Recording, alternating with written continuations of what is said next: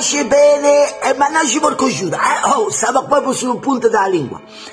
Oggi eh, tema vostro un po' come si dice in aramaico friscicherello, mannaggia diavoletti, ma io penso, a differenza desiderio uomo-donna, l'uomo quando c'è desiderio non è che ragiona con la caposcia, L'uomo, come si dice, ragiona con Beselletto. Eh sì, uomo si fa proprio trasportare da Beselletto. Lo usa come il tom tom.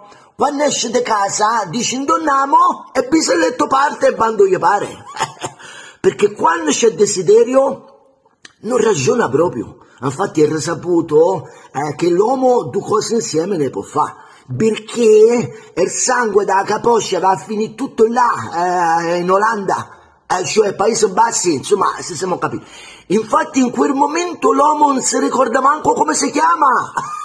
se tu io chiedi ti dici Waish Waish, sbiascica proprio altri nomi. È vero pure che il desiderio fa parte di dimensione animale, però uomo e donna sono proprio due animali differenti. Per esempio, donna elegante come gatta, si avvicina, fa effusa, L'uomo invece gli parte scemmiando coglio coglio. Mannaggia, muore cosciuta, pace e bene e fate i bravi. Ah, mannaggia.